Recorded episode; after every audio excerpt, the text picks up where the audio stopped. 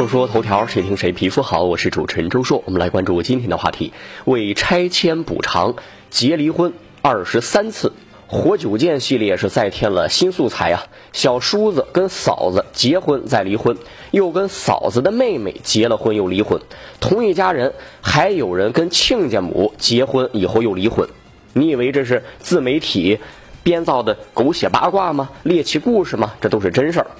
根据报道，今年三月，浙江丽水有一户人家，十一名成员在短短的十五天时间里头，先后结婚离婚高达二十三次。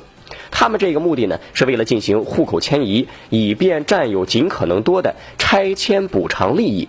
九月十九号，丽水市莲都区警方接到了城中村改造的指挥部报案以后啊，展开调查。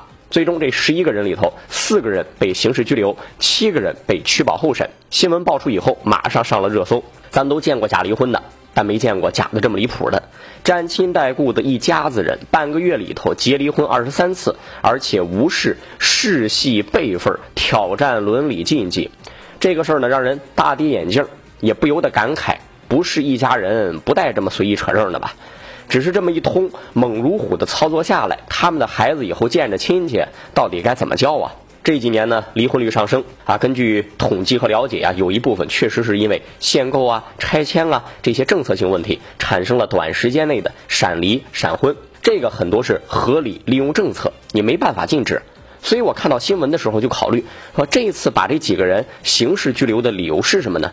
警方解释说涉嫌诈骗，当然这个还有待进一步取证，检察机关决定是不是要公诉，法院是不是会这么判决。单就这种行为而言，咱们先不说违法不违法，从行为上来看哈，争取利益无可厚非。但是你十五天之内结婚离婚二十三次，娶了嫂子娶亲家母，这也实在是太难看了。说白了，完全不顾伦理道德。当然，这种乱七八糟的婚结了也不会发生什么了。但从观感上来看，这不就是一窝子乱伦混账吗？大家可以去自行查一查“混账”这个词儿是怎么来的。但是根源哈，我觉得还是出在拆迁政策上。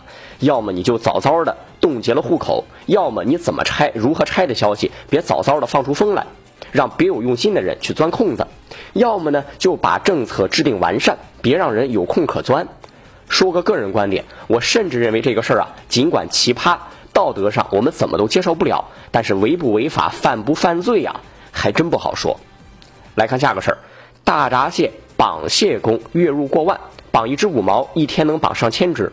说九月二十二号，在江苏淮安洪泽湖大闸蟹进入了旺季。梅女士是一名职业绑蟹工，就是把螃蟹脚都绑起来哈。每年螃蟹上市的季节呢，是他最忙的时候。他只用十秒就能绑好一只螃蟹，绑一只螃蟹五毛钱，一天能绑一千多只，一个月下来收入一万多。这个事儿呢，我觉得不能光看收入啊，也得看看是挺累的呀。绑一千只螃蟹，持续一个月，想想手都要抽筋儿了。这是一个典型的季节性的活儿，过了这个吃螃蟹的旺季，肯定就没有那么高的收入了。另外呢，我们还得问一句：用什么材料绑啊？什么粗麻绳啊、暗藏铁丝的绳子啊，就不要了吧。本来这东西就挺贵的，商家呢也别缺德。致敬诚实的劳动者，唾弃那些不良的商家。